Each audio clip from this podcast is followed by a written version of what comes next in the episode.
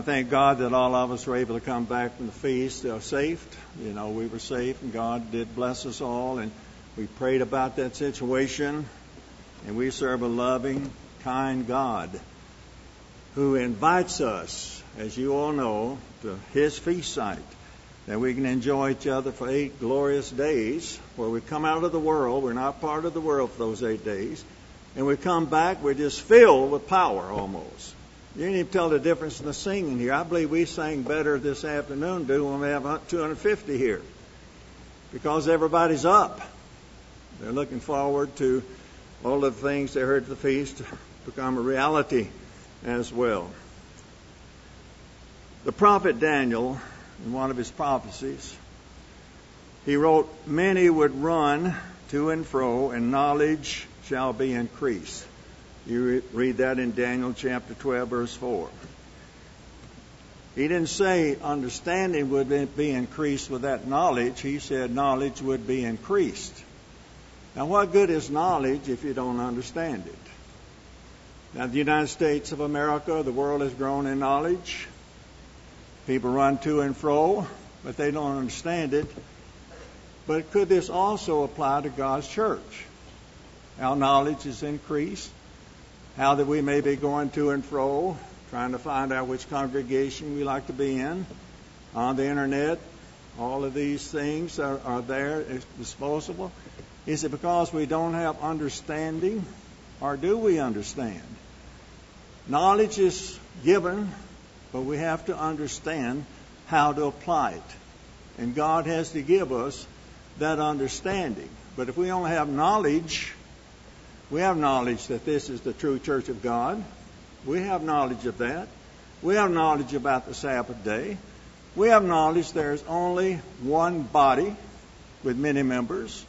We have that knowledge. We have the knowledge of who is the head of the church, and that's Jesus Christ. We understand that.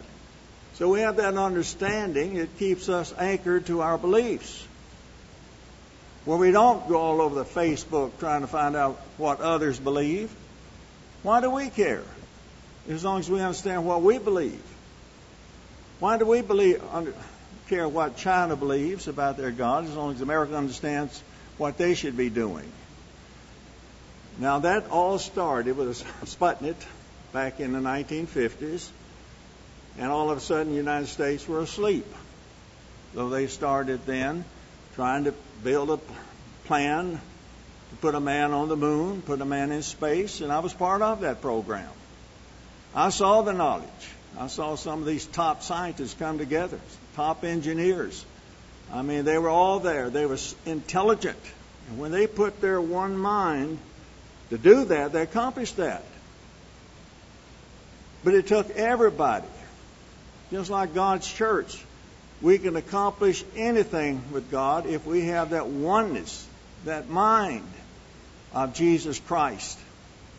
And when he said, Let this mind be in you, he didn't say a Filipino mind. He didn't say a northerner mind, a southerner mind, a woman's mind. It's the mind of Christ that we're all striving to be like. Jesus the Christ. He is our understanding. The holy time is understanding. The feast is our understanding. That's how we understand God's great plan because we keep His feast and keep His Sabbath day. There's understanding in the Sabbath day as God gives it to us. And we want to understand that as well. So we live in a materialistic world, minded society. People today don't have much faith in God. And you talk to people, my neighbors, they don't have much faith in God. They very seldom ever talk about God. Their faith is in something else, getting. Can't get enough of good things. So people today don't have much faith in God, His power. They pay Him lip service. Lip service, brethren. Now, if we go back to the time when I first came to church 51 years ago, what happened to the people who are supposed to have understanding? What happened to that knowledge? What happened? They thought they understood. They had the knowledge, but they let it slip away. Where are they today? Well, some are dead. Some are alcoholics. Some have committed suicide. And yet they thought they understood God's purpose, God's knowledge, and they kept searching and searching and searching and searching.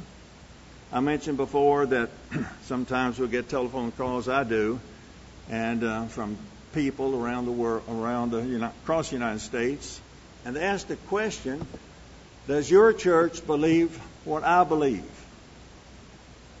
I said no. Just a direct answer. We don't believe what you believe. Do you believe what we believe? And that's the key, isn't it, coming to services. Do you believe what we believe? If we don't believe like you believe, you believe like we believe. Then we have the understanding of God's great plan, His salvation, us to be born into the family of God and live with Him forever. How priceless is that knowledge? And sometimes, brethren, we can just take it for granted. We can let other things slip in our lives that just takes away that knowledge or pain or suffering. And these things are something that are more important than what God wants us to do. The world emphasizes get. I got to get something. I don't have enough. And so God is not trusted in this materialistic world. Is the layout of Laodicean era being set up by this? I'm increased with knowledge, have need of nothing, and yet no understanding, that they were miserable, blind, helpless. They don't understand that apparently. They're just that way. Apparently that's the way of their life. It's the way it's always been. It never has changed. Well, I didn't have any knowledge before God called me, before I heard Mr. Armstrong, and I didn't have any understanding and I was miserable and didn't even know it. I was empty and didn't even know it. So I substituted for that, but never found satisfaction, always wanting more. I'd smoke, I would drink, trying to find satisfaction and couldn't find it until God opened my mind and my heart to understand His Word. Not just the knowledge, but to understand it. What God required of me, what He's asking of me. Am I willing to pay the price? That's what He said. Are you willing to pay the price to be my son? It's not going to be easy. It's going to cost you. It could even cost you your family. It could cost you the job. But are you willing to pay the price? Do you love your family more than me? Which one do you love? The most? Your mother, father, sisters, brothers, sons, daughters, than me. So I had to answer that question. God was going to be first in my life. And I've always tried to put Him first in my life, but not always been successful. But I know I serve a merciful God who can forgive, who knows you're trying, and I know you know that about yourself as well that we have that understanding about our Savior. Not only knowledge about Him, but understanding that He understands what we're going through. So we have to keep ourselves, see, we have to keep reminding ourselves that we're not in the kingdom of God yet.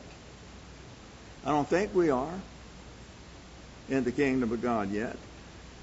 So the Apostle John warns those who have God's Holy Spirit Love not the world, not the things of the world, not the knowledge of the world. So you've got to be careful. Not the knowledge. A lot of it's going by feelings instead of facts. Love not that. You turn to John chapter 17. In John chapter 17, as he recorded the prayer of Jesus, verse 8 well, verse 7 Now they have known that all things which you have given me are from you. Now they have known that. All things, all things that you have given me. Then he goes on and shows, For I've given them, given to them the words which you have given to me, and they have received them and have known surely that I came forth from you. Okay, now you see how positive Christ was? Well, did Peter really know it at that time? Did he really know it? Did the apostles know it? Did they go back fishing? Did they just give up? Well, he's gone. Let's go back to our old trade. Let's go fishing again. See what we can do. But Jesus knew. And even we'll read a little bit later on where Simon Peter, Peter said, Okay, Simon, Satan is after you. And when you have served well, then you come back to me, then I want you to feed the brethren. You see, Peter had to be taken over by Satan there for a while to learn a lesson, a tremendous lesson. I hope Satan is not after me or go to Christ. So let me have Bob League for a while. Let me have old so and so for a while. Like Simon, he wanted Simon, who was going to be the leader at that time. Simon, let me have him, Satan said. And Jesus let him let that happen for Simon's sake. So Simon could see himself. He didn't have the understanding. He had the knowledge, but you see that understanding had to be open to their minds. The scriptures had to be open to the mind as you read that in, Luke 24. So this Jesus is showing here, I pray for them. I do not pray for the world, but for those whom you have given me, for they are yours. Now, do we spend more time praying for each other than the world? Our unconverted people? Do we, how do we spend our time? Like Jesus spent his time? Talking to his Father about the plan, giving the plan to his disciples and those whom he would call how much time do we spend? You know, I'm not worried about the world being converted. I'm worried about me being converted. It's my calling, it's my time to be called, to be converted. It's not the world's time. It's not my family's time at the present time. But do we love everybody the same way God loves everybody, or is it just uh, my family and I don't care about anybody else? As long as I get my children saved, I don't care about anybody else. And we have to think about those things as we go on through life, as we become more like God, and it's not easy. It's very difficult. Jesus said it would not be easy for us. It's not easy sometimes packing for the feast especially packing to come home. It's not easy. Lose sleep. It's not easy. But we learn. We come back happy. Why? Because we've been with God and His people for those wonderful eight days. Eight days together, talking about our hardships, talking about our calling, talking about the church we attend, talking about the sermons that God has inspired for us to learn and listen to in those times. So so Jesus said he doesn't pray for the world, he prays for us. He prays for us. He intercedes for us. So this world that we live in, not part of, foundation is built upon the sand of Satan. And brethren, when it falls, it's going to fall quickly. I mean quickly when it falls. It'll come falling down. And uh, because why? They, as we heard in the sermonette, there are no guardrails. We can't fall with it. We have to know the prophecies, as we've been taught for years and years about the prophecies. What's going to happen?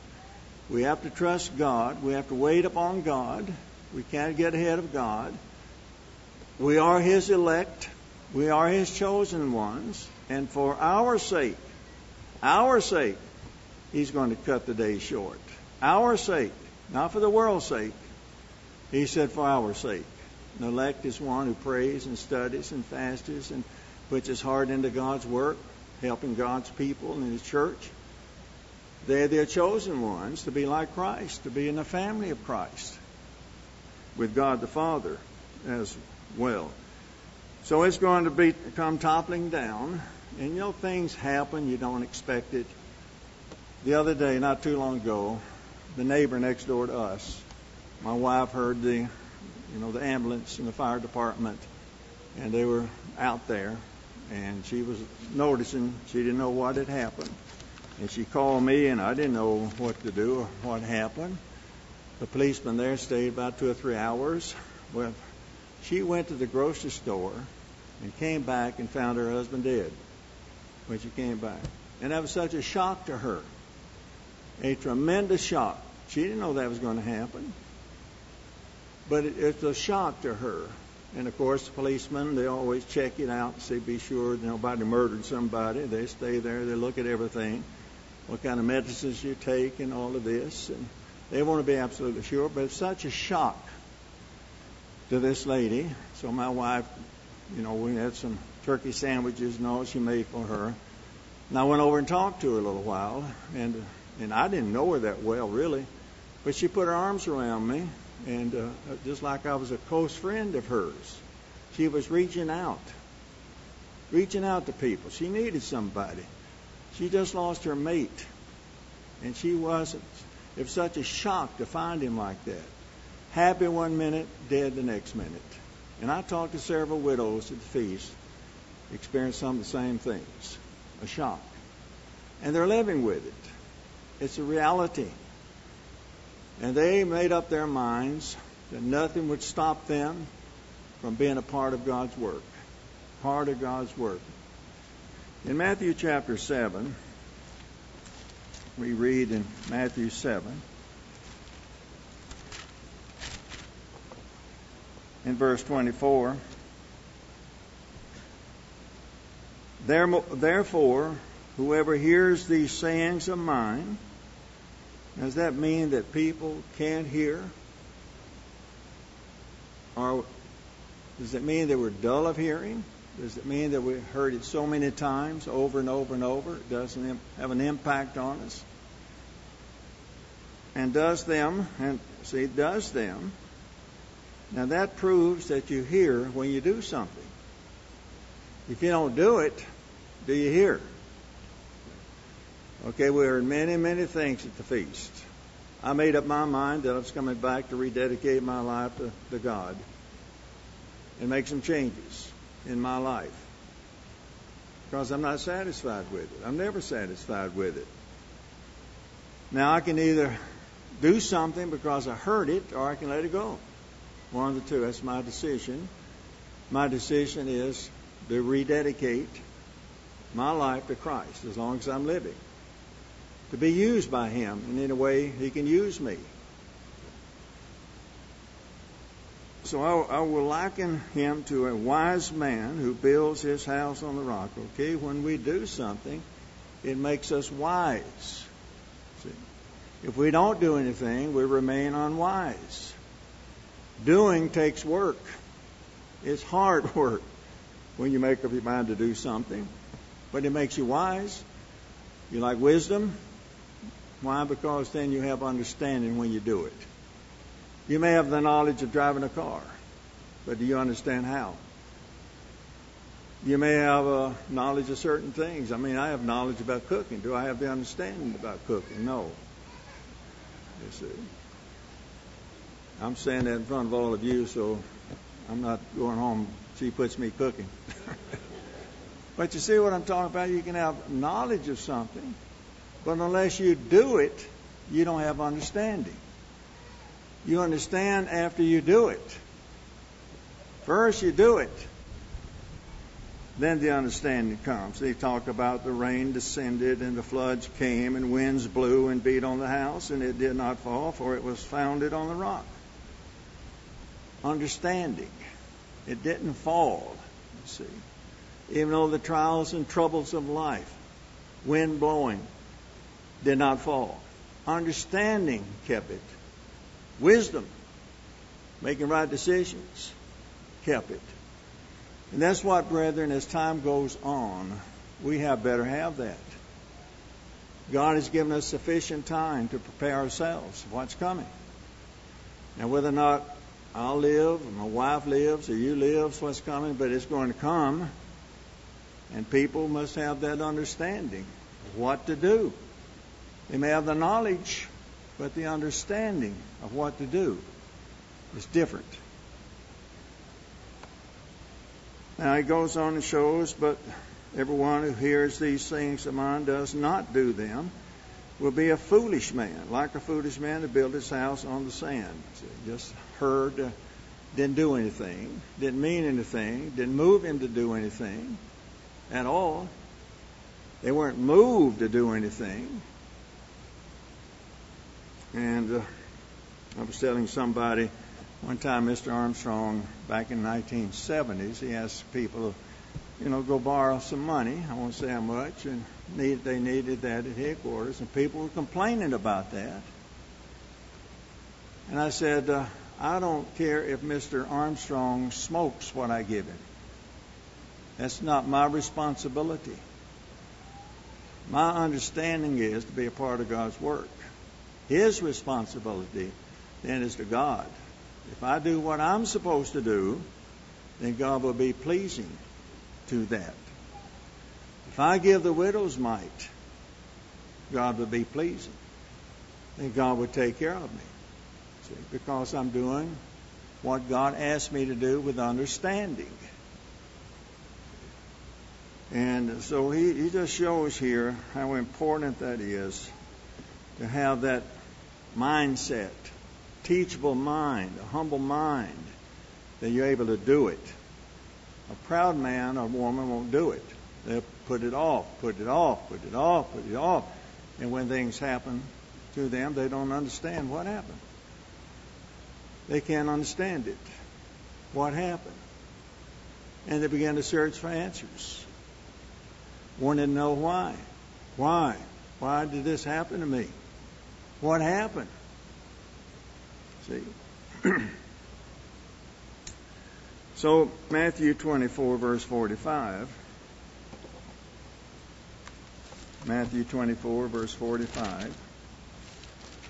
Here he shows Christ is explaining who then is a faithful and wise servant whom his master has made ruler over his household to give them food in due season. Okay, you see, it's talking about a wise servant has a responsibility is to bring in the food. Bring in the food, you see. Like my mother used to tell my daddy when we he said, You bring it in and I'll cook it. You bring it in and I'll cook it. Especially when we don't have anything. But you see, brethren, we are fed spiritual food. We bring it in. But you can't force people to eat it. You can't force people to do it. All you can do is bring the food to the table. And you may say, I'm not hungry. I'm full. Or I don't feel good. See? I don't know. But that's the responsibility of any servant over God's goods. Were you over God's good? I'm over God's good. That's our responsibility and we're being judged as how we do it. Bringing in the food, all of us together, ready for the world, preparing ourselves to take on the problems of the world when Jesus comes. And we will have more understanding of how to deal with the world outside than we do now. So blessed is that servant whom his master, when he comes, will find so doing. And I believe the living church of God, and all of you know at the feast, you just saw the camaraderie, the love and maturity and encouragement that everybody had. It was not necessarily the feast site. It was the brethren. The brethren and the ministers associating, fellowshipping with the brethren, the brethren fellowshipping with each other. And God had to be pleased with that. So I think when we left there, we all came back ready to rededicate our lives to what God has called us to do. Have the knowledge and not just try to find out what others are doing. What's important is what we're doing, brethren. What are we doing? That's important. Is is that the most important thing? Is what we're doing, not what others are doing. Surely I say to you that he will make him ruler over all of his goods, because he's proven himself or herself to God. But if that evil servant says in his heart, My master's land is coming, begins to beat his fellow servants and eat and drink with them are the drunkards, the master of that servant will come on a day when he does not he's not looking for him, and at an hour that he is not aware of. So we don't know when Christ is going to come. Nobody knows the day or the hour. Nobody can set that time. Only the Father has set that time. Christ can't come back until the Father sends him. Nobody knows that. We don't know it. I've been looking for him for 50 years. And if I live another 50 years, I'll keep looking for him. Because that's what keeps you going. You know you have a job to do, and you know the job's not finished yet. And uh, God has that purpose. But nobody knows the day of the hour. I hope he. What if a person's drunk when he comes? What if a person is committing adultery when he comes? What if a person is stealing when he comes? The intent. What he plainly shows here an unwise person with no understanding, not caring, caught unaware, but had the knowledge that he was coming, but didn't prepare himself at all. Unwise. No understanding. See? Knowledge of him coming, but no understanding what to do when it does come in those situations. So that's why it's important then for us to remain faithful, rulers over Christ's goods, God's elect in the end time, would be living by faith. That's how we live by faith. Faith in the Word of God. Faith in the understanding that we have proven. That we understand what God has for us. Why He called me, why He called you. An understanding, brethren. Nobody can take that from you at all. In Luke chapter 18, Luke 18, the rich man, he wanted to know how to be saved. Probably could he buy his way. I got a little money here. Can I buy my way? You know, I got status. I'm something special, you know. I got money. Nobody else has any. I got money. So I'm status here. I got, uh, yeah, here I am. I'm, I'm important. And Jesus gave him, when he told him about you lack one thing, he said, What is that? Sell everything out and give to the poor. Well, he didn't realize. Uh, he had put that money ahead of God. First commandment, what the commandment says. He put it ahead of God. He couldn't give it up. He wanted to be saved. He wanted to know what he had to do to be saved. He asked the question. And Jesus said how hard it is for anybody like that to be in the kingdom of God. It's impossible with men, but with God, all things are possible. All things that we cannot buy ourselves in the kingdom of God. Our status will not get us into the kingdom of God. It's that understanding.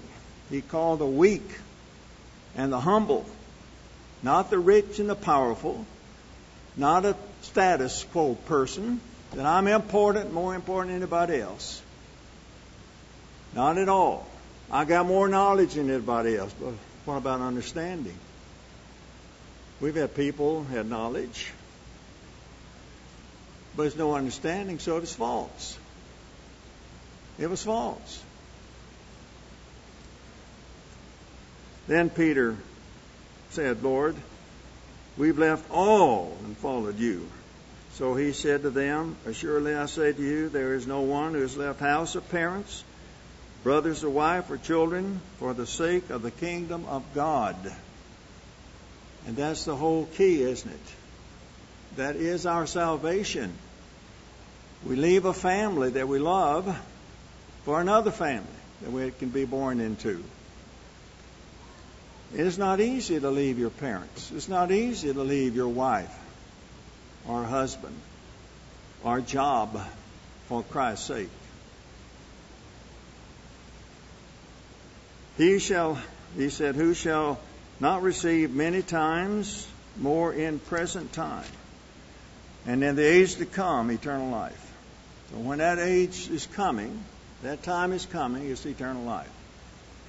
But in the church, you see, we all, at the feast, at least in Gatlinburg, and I'm sure everywhere else, it's like a family.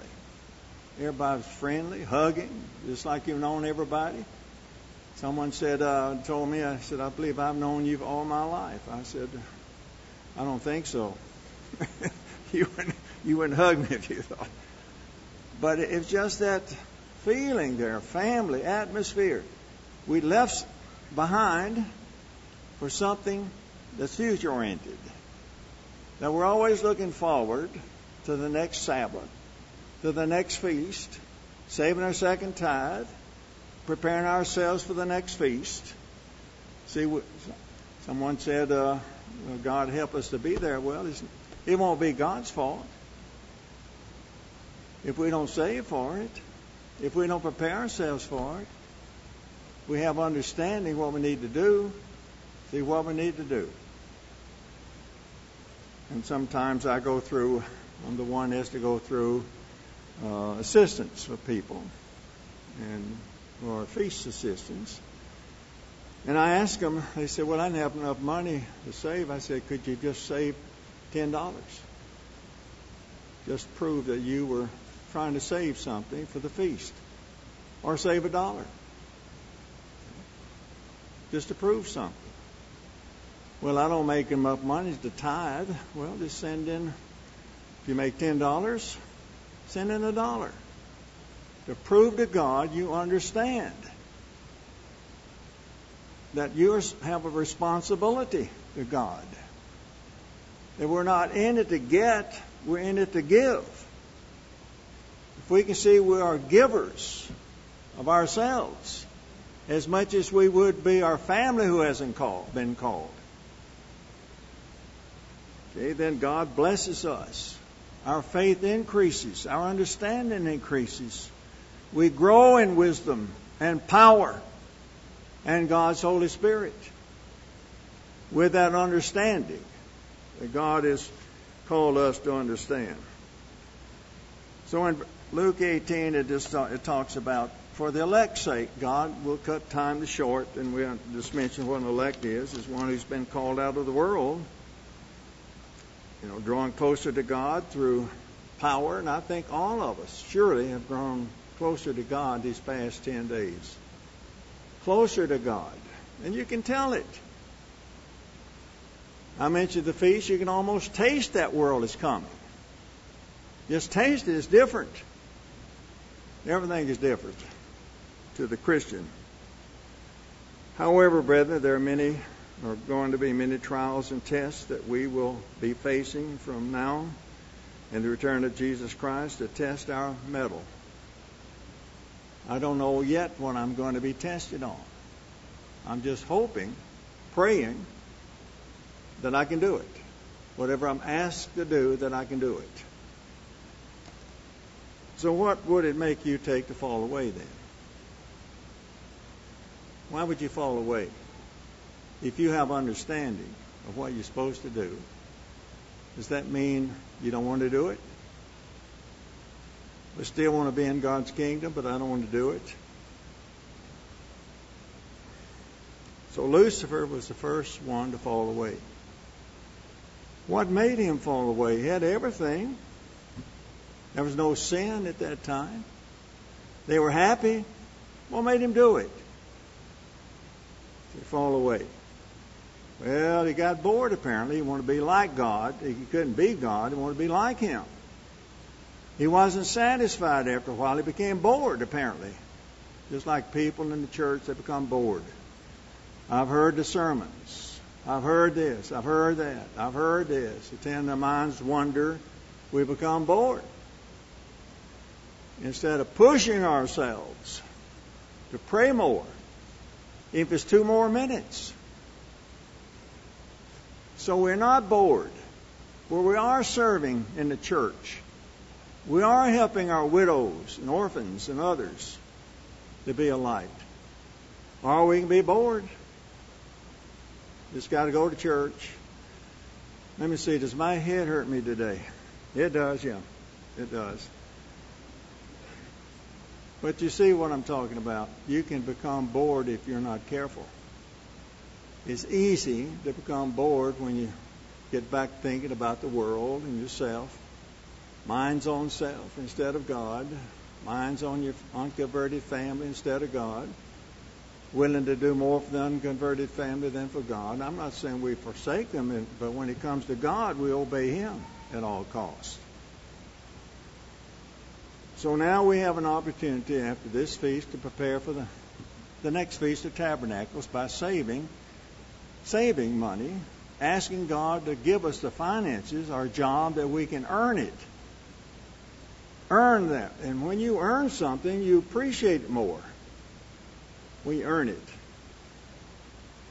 I remember when I first came in, you'd have widows scrubbing floors and babysitting and doing whatever they could to just earn a little money so they could go to the feast. Whatever it took, that's what they did. They wanted to pay their way. They wanted that. They didn't want anybody to feel sorry for them or have pity. They wanted to earn that. And I can I know several widows who did that. So we get in a habit of welfare system that somebody's going to take care of me, and I don't have to worry until that time comes. Then I panic. And wouldn't it be better if you saved a dollar a week or whatever, whatever you can save, just for your own character, understanding that the feast is going to be here next year? We have to prepare for it now. God said He'd prosper us. We can rejoice because we know it's going to prosper us this coming this coming cycle. We'll be prosperous. God promises that to the giver, to the understanding person, what he or she has to do to prepare themselves to meet with God at the Feast of Tabernacles next year. You're meeting God at the Feast of Tabernacles next year for eight days. So, what it, would it make us take to fall away? Lucifer disagreed with God's government. He didn't want any rule over him, apparently. He couldn't rule himself. I guess he thought he could rule himself. He didn't want any teachers to teach him that could give him better understanding. He didn't want that to happen to him. So look what a mess he's in. Miserable. Look, look at the world today, the way it is, under his influence. That's why you and I need to be leaders when Christ comes to, to relieve people of all that suffering. And we've been called out of it to learn and understand what God wants for all mankind. And so he disagreed with God's government. Now, Deuteronomy chapter 8.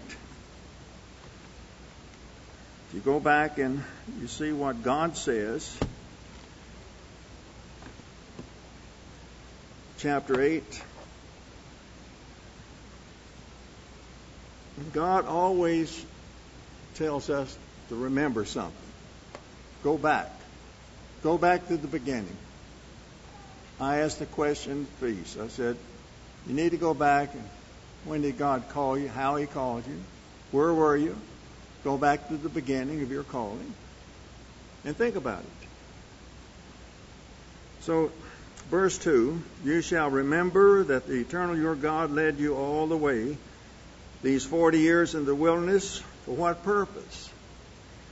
To humble you and test you, to know what was in your heart, whether you would keep His commandments or not. And we know what was in their heart, that generation. Murmured, complained, and griped, and all of that was in their heart. And God said, I'm testing you. See what you're going to do, whether or not you trust me. I brought you out of slavery. You were a bunch of slaves. You couldn't even defend yourself.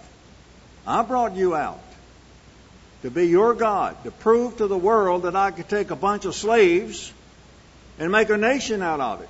So all the other nations can see by your obedience to my law, my statutes and judgments, how you will prosper and be blessed. So Moses was trying to help them to remember, as long as he was alive, what God had done. So he humbled you, allowed you to go through hunger, and fed you with manna, which you did not know, or did your fathers know, that he might make you know that man shall not live by bread alone? Didn't Christ quote that? Man shall not live by bread alone, by every word of God. Now, what if this is the Laodicean church? Remember, remember that I'm testing you to see what is in your heart, that I'm rich and increase with goods and have need of nothing. Now you don't have anything. Be a bunch of slaves or dead. That man does not live by bread alone. I am rich, rich and increase with goods and have need of nothing. My belly is full. I've got all this water in the basement in case something happens. I've got all this food stored and ready. But he says, remember, you don't live by bread alone, but every word of God. And Jesus told that to Satan as well. Your garments did not wear out, or your on you, nor did your foot swell these forty years. Well, can God keep His place of safety? Can He feed us? Do we need to change the clothes? What do we need if God is there for us? If we've been tested, that we're able to do without food, fasting, to do His work, not deny His name, keep His word. You should know in your heart that as a man chastens his son, so the Lord your God chastens you.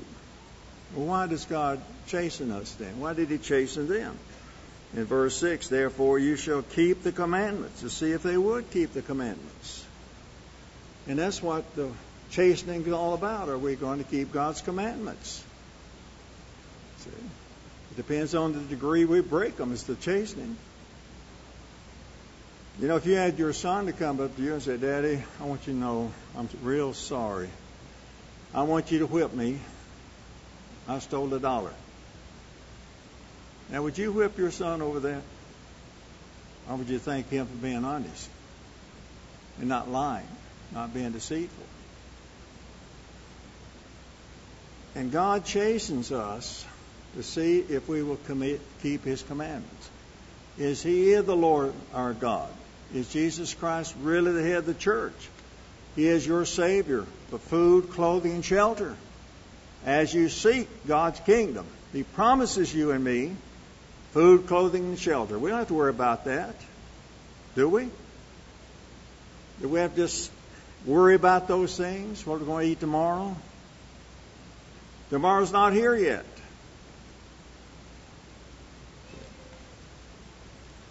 Or what about clothes? Can God do that? Is anything too hard for God? Anything impossible for God? Only the elect He will find faith in. The elect, the chosen ones, has proven themselves. They have not denied the name of Christ. They kept His word. Government and word. Man shall not live by bread alone, but every word of God. And we're all striving for that. And we've been admonished how many times feed on this book, study this book. Do we understand it? Why? Do we do it? Or we put it off? Have we got all that water in the basement in case it, all that food in the pantry, Even got some whole wheat buried some, somewhere. Does God want us to be that way? Or sure, we need to prepare for hard times or whatever. But God is the one who's responsible. If He fed, fed all those people in the wilderness, surely He can feed my, me and my wife. Does it take any more power to feed, you know, my wife and me than feeding all those people in the wilderness? And they still murmured and complained and grumbled and griped. It's like an old pig gets on an acorn tree. They fall all over him, you know, and he never looks up to see where they're coming from. He eats the acorn, never can't thank the tree. Never looks up where they're coming from. So we've been admonished to look up. Keep your eyes above on permanent things. And God will take care of the rest. And I believe, brethren, that God is going to give us more faith, more power.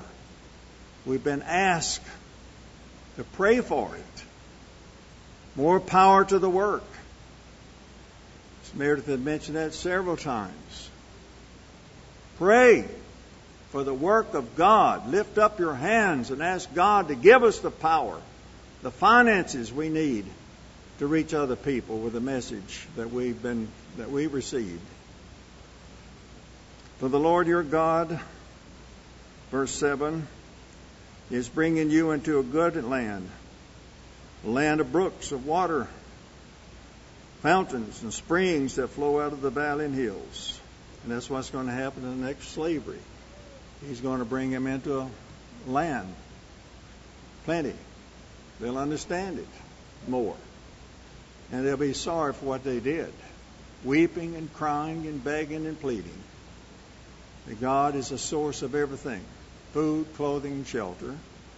If we'd only sought His kingdom as much as I sought the food, clothing, and shelter, sought His kingdom first with all of our being as we would food. So it's a land of wheat, barley, of vines, and fig trees, and pomegranates, a land of olives and honey, a land which you will eat bread without scarceness, and which you will lack nothing, a land whose stones are iron and out of whose hills you can dig copper. And God kept his word to the United States of America, to London, Wales. What's our two main things? Milk and honey. Milk and honey. Barley, you name it all, we have plenty of it. We did until people started worshiping that and forgot about the true God who gives it. And understanding that. Let's turn back to uh, First Chronicles chapter 1, verse 16. Now, when you think about David, from a shepherd to a king, a shepherd boy, taking care of the sheep, ordained to be a king. Knew nothing about being a king. Tested by Saul. See whether or not he would try to overthrow Saul. He say, Well, I'm just as good as you are, Saul. I'm a king too. You've already disqualified yourself. No, he never lifted up his hand to Saul. He was tested by God and see what he would do and how that he would act as a king and he proved himself. He proved himself to God that he would be faithful and he would honor God. So, first uh, Chronicles chapter 16, verse 1. Now they were bringing in the ark of the covenant. And it was a happy day for them. Singing and dancing and joy and peace, and nobody was ashamed. They were just happy to bring that in. In verse 1, so they brought the ark of God and set it in the midst of the tabernacles that David had erected for it. Then they offered burnt offerings and peace offerings before God. You see, they brought that to God, thanking God. Now they had the ark of the covenant. And when David had finished offering the burnt offerings and the peace offerings, he blessed the people in the name of the Eternal Then he distributed to every one of Israel, both man and woman, to every one a loaf of bread, piece of meat, and a cake of raisins. Now that wasn't much, but you see, I don't know if they were hungry. Good things were happening to them. Good things were happening. So he appointed some of the Levites to minister before the ark of the Lord. See, there again is uh, how a person is appointed to be a minister. He's appointed. It's not status. He's appointed to do something for the people. And he names these, you know, to commemorate the God and thank God and praise God. And that was their job. Not to be all proud and afraid to say anything or just afraid to laugh, afraid to thank God that, you know, that thank God he's. Uh, sometimes, brethren, I wonder if we're just not too tight all the time. We can't relax and enjoy life as God gives it to us, like they did. Now, God didn't condemn them. Now, Mr. Meredith said we need applause for the special music. All right, I know some say, oh, why should we have to applaud? Well, why not enjoy it? Enjoy things that God has for us. It's been prepared, been appointed to play or sing for us. Why not enjoy it? The lady who sang that uh, peace in the valley down at the feast it was it was very very good. I mean, it was good. Everybody just you know really went wild over that, and it it had truth to it. Isaiah talks about it. Lamb and the lion lying down together. It won't be very long. Those situations. So here's the psalm that was given to be read. Oh, give thanks to the eternal, call upon his name, make known his deeds among the peoples. Right? That's what usually a minister will do, is how God is blessed, how ministers started out probably, how he's been blessed, how the work has been blessed, the difficulties. Make known those deeds. Make known that to the people, as the psalmist says. Sing to him psalms to him. Talk of all of his wondrous works. Glory in his holy name. Let the hearts of those rejoice who seek the eternal. Seek the Lord in his strength. Seek his face evermore, verse 11. Remember his marvelous works, which he has done, his wonders, and the judgments of his mouth. O seed of Israel, his servant, you children of Jacob, his chosen ones. He is the Lord our God. His judgments are upon all the earth. And that's what we say about the living church of God. Chosen ones. Hallelujah. Thank God that I'm chosen.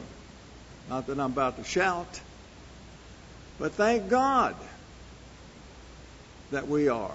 That we talk with authority and power when we talk about God. God's not weak. We don't serve a weak God. That we just have to be afraid to talk. He loves to hear us talk about Him, His wondrous works and deeds. I like to hear people talk about it and I know you too. Remember his covenant forever. Okay, what covenant did he make with you? What is his covenant to you? He said, Remember it. Remember the covenant that he's made with you. Don't forget it. It's understanding in that covenant if we obey it. With covenant he made with Abraham and his oath to Isaac and confirmed it to Jacob for a statute, to Israel for an everlasting covenant, saying to you, I will give the land of Canaan. Okay, it's everlasting, isn't it? I will give that to you. Not that you earn it. I will give it to you. I have made a covenant with Abraham. And Christ came to confirm the covenant that through his seed every nation would be blessed. And that is going to take place. He confirmed to Jacob a statute verse 18, well, verse 19. And he went back and rehearsed. When you were few in number, indeed very few strangers in it, when they went from nation to nation and another, from, from kingdom to another people, he permitted no man to, to do them wrong. Yes, he rebuked kings for their sake, saying, Do not touch my anointed ones, and do my prophets no harm. What if he were to send us over to Muslim countries? He would command them, Don't you touch my chosen ones. Don't you do this. And that's probably what Abraham was facing. Don't you do it. And so he was rehearsing this to the people, went back to the beginning, showing how great God is, how his chosen ones didn't have a nation. They were strangers and pilgrims, going from one place to the next, by the time we were settled here, they had to pick up and go somewhere else. And no one hurt them. Why? Because the fear of God was on them. God was leading them, and they were following God. And God put fear on them. We need to pray that God will put a fear on our house to keep these crazy things from coming in, or demons, or strangers that would harm our people, that the fear would be there. And people will say they are Christians. I'm not fooling with them. And that is going to come, brethren. God is going to make a difference. He's going to show those who are His, those who have not denied, are not denying His name and keeping His word, that we live by every word, every, every word that's been spoken. So he goes on. That's just a good psalm to read and just shows how that he wanted everybody to thank God for what he's done for Abraham, for Isaac, and Jacob, and the prophets, and Joseph. Just like we do in our prayer. Thank God for the faithful men and women of old who risked their lives for the Word of God, for us, that we can read the hardships and dangers of what they went through. We can read all that, how they were stoned, cut in two. So there, so we could preach about them, talk about their good works, why God allowed it, why He did that. And I think we, as more we meditate on those things, the more God is going to help us to see how great He is. Psalms 37.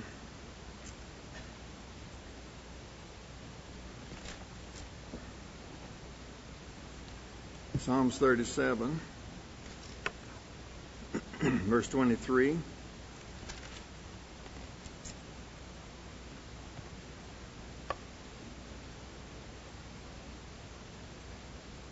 The steps of a good man are ordered or established by the eternal, and he delights in his way. Even though we may stumble, fall from time to time, God is there to pick us up. He knows we're going to stumble. We are human. We do grow older. We do have aches and pains. But we can remember our youth when we didn't have them, what we used to do, what we did do. He's established. Though he fall, you see. He shall not be utterly cast down, for the eternal oppose him with his hand. I have been young and now old. I have not yet seen the righteous forsaken, nor his descendants begging bread. And that's what David said. And they didn't have a A&P and Harris Teeters and all of that we have today, McDonald's and all of that, but they always had plenty to eat, apparently.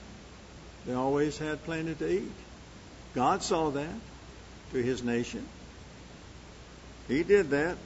David said, I've been young and now old. He's never seen his descendants begging bread. And I believe with all of my heart, a person who tithes, gives God what belongs to him, will never go hungry, will never beg, because they trust God to be the provider they seek the kingdom of God first, and all these other things are given to them, according to what Jesus said. It's a great contract, isn't it? You pay the tithe, you seek the kingdom of God, and I'll give you food, clothing, shelter. What kind of insurance policy is that?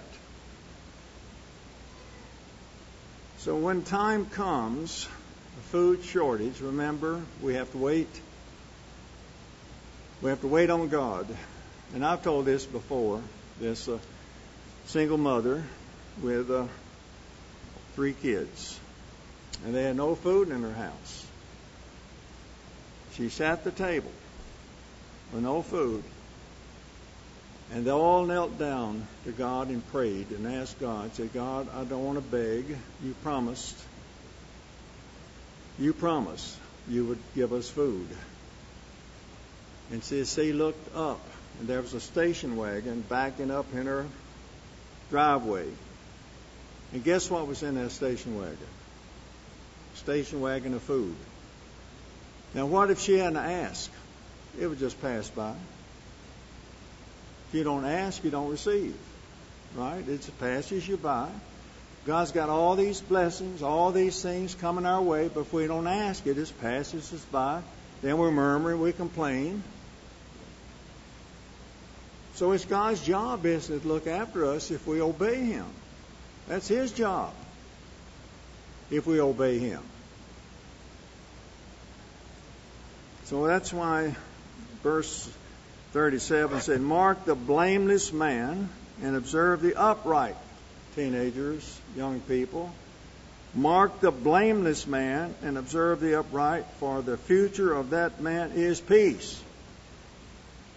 So that's what God says.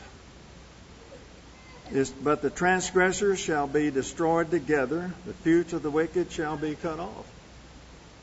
And that's why that we mark those who are righteous, we watch their lives, we, we understand that, we follow them as they follow Christ, and it ends the way of peace. You have somebody, a model, a paragon, to see that Christian life in that individual and understand what what causes him to have that kind of faith. Now, verse 30, verse uh, 28. For the Lord loves justice and his saints, and does not forsake his saints. All right, there is again is knowledge, but do we understand that? Is God a liar? Can he be trusted? Are we afraid to trust him? It does not forsake his saints. That's over and over in the Bible. I will never leave you nor forsake you. That's what he promises. I will never leave you nor forsake you. They are preserved, preserved forever, but the descendants of the wicked shall be cut off. The righteous shall inherit the land and dwell in it forever. Forever. As long as condition lasts. Now, those are just some of the promises that God has promised you and me. We can over, we don't have to do them. Let the blessings just pass us by without asking, without receiving, without this. But you see, you got to do something first. You've got to seek God's kingdom first. That's what we have to do first. Then, he says, this He will take care of us. God is always taking care of His work. Always. Taking care of His work. And He'll always do that. As long as there's a work on earth, God's going to take care of it. Whatever it takes, it'll be taken care of. Why? Because God commands us to do it. And He's testing us to see whether or not we're going to do it or not. Or are we going to just talk and murmur all of this and all of that, what others are doing and not doing, why so and so this, why so and so that? No, we've got to think about the future, not the past, except for the good things of the past. But remember those things. And they give you peace when you think about the good things. that God has done. So God is no respecter of person at all. Now, Proverbs chapter 4. Proverbs 4.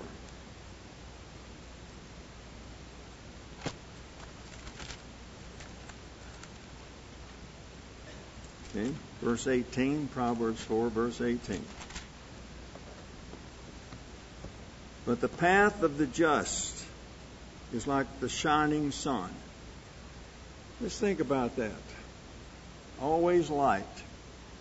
Nothing can cause you to stumble. Nothing can cause you to trip. It's a shining light that God has given to us to walk in.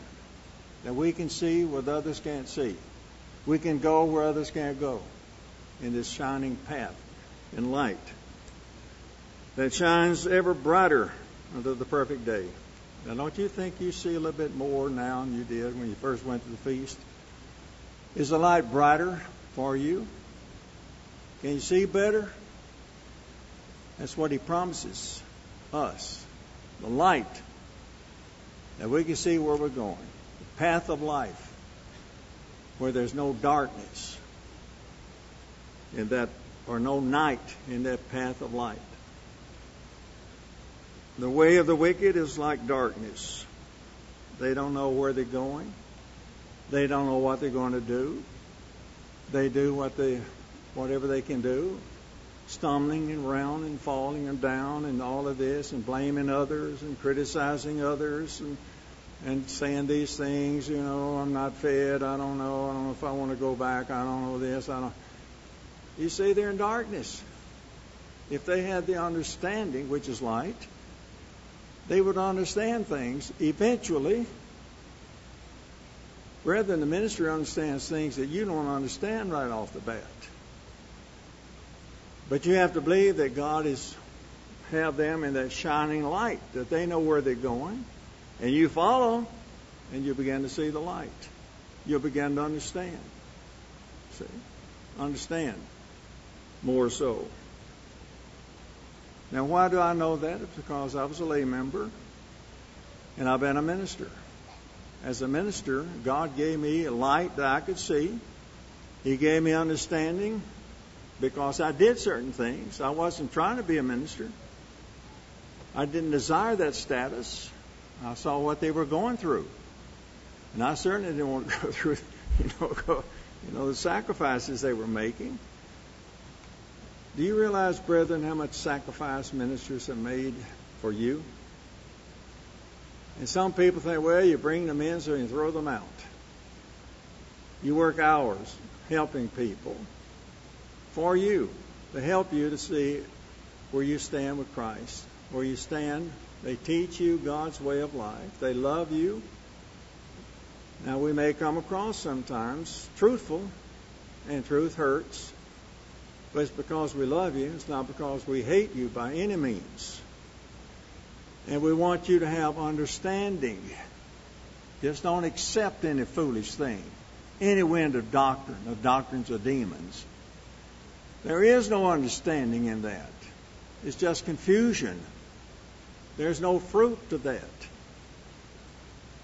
It's all helping people to understand God's way of life so they can teach it. Get in that path of light instead of the path of darkness. So he's saying here, uh, those, uh, the path of the just, those have been justified, have that path of life. And thank God for that, that we know where we're going, and we understand that, where we're going. So you see, brethren, we must become perfect. We're not perfect yet, but we're on the path of perfection. In the light, to see our faults, to understand our mistakes. That we maybe have been in darkness and didn't know it. Maybe we have made some foolish decisions without understanding. Maybe we have offended somebody without knowing it. But in the path of life, we can apologize and say, if I said that, I did that, I'm sorry. I'm sorry if you misunderstood me. So he's showing here that we're not perfect. But our path is toward God's kingdom. That's our goal. That's our hope. Is the kingdom of God. If we gain the whole world and miss out on that, what does it profit? What have you gained if we gain the whole world? In Luke chapter 22, Luke 22.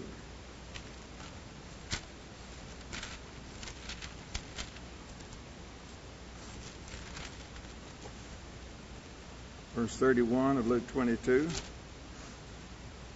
I mentioned this a while ago. And the Lord said, Simon, Simon, indeed, Satan had asked for you that he may, you may shift you, sift you as wheat.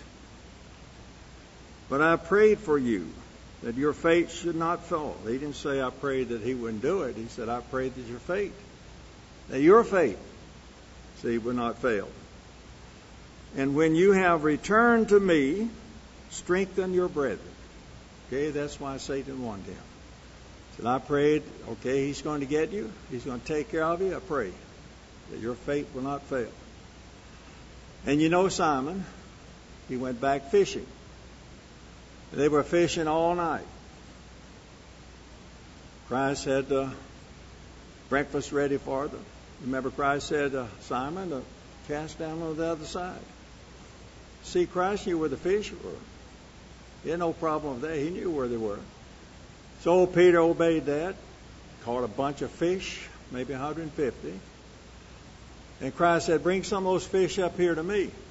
So here came Peter with that fish, dragging it up to Christ. Could be, he said, Do you love me more than these? Could it could be talking about the fish or talking about the apostles? He'd gone back fishing. He left his job. He's supposed to be fishers of men. Fishers of men, you see. But he went back fishing. Why? Because that's all he knew. He thought his Savior was dead, and yet his Savior was waiting on the beach to cook his de- breakfast. So Peter, Peter then became faithful. His faith did not fail, even though Satan got a hold of it. It wasn't God driving him back there at all. So he repented of what he had done. Peter did, and never did do that again. That's what the Bible said. And understand. So we are adding fruit. Whatever trial or test that you may face, remember it is for the purpose of saving us. It's for the purpose of that. You learn from it, the mistakes you made. God is faithful to put us in His kingdom. He told Joshua to have the courage. Said Joshua, you divide out the land. I'm not going to divide. You divide it out. You be strong in dividing that out. Now, some may not like it, but you got to be strong with good courage, like a man. And so Joshua did what he said. Now they argue over a foot or a yard or line or what. He said, You divide it. You divide it. I'll never leave you nor forsake you. You do that for me, Joshua. Only you be strong in doing that. Don't be a coward. Be strong in that situation. So we too, brethren, must hold the traditions of the church for our own salvation. What we've been taught, we have to be strong in that, no matter what comes your way. You can't blame anybody. Just blame yourself that nobody's going to take your crown from you, that you're going to stay with the church of God as long as it teaches God's way of life, and it will teach God's way of life. The church of God will. So look how many prophets of old died, suffered for our sake, that we may read about them, talk about them, write about them, preach about them, and understanding what they went through for all of us to get the word on down to the end of it. Look what we know, brethren. They didn't know what we know. how much knowledge we have, how much it's increased. So let's ask God as we put into practice, let's ask Him to give us wisdom, the understanding we need even learn more about God and His way of life.